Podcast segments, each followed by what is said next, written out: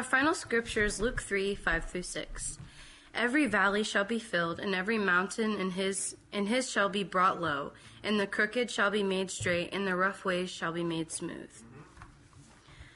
And all flesh shall see the salvation of God. Let us pray. Amen. Our gracious Heavenly Father, we thank you for this day and allowing us to fellowship. Lord, we pray to be closer to you and to know your Son more. We thank you for sending your only Son to die on the cross and take away our sins. Lord, we thank you for the food and we pray it would bless and nourish our body.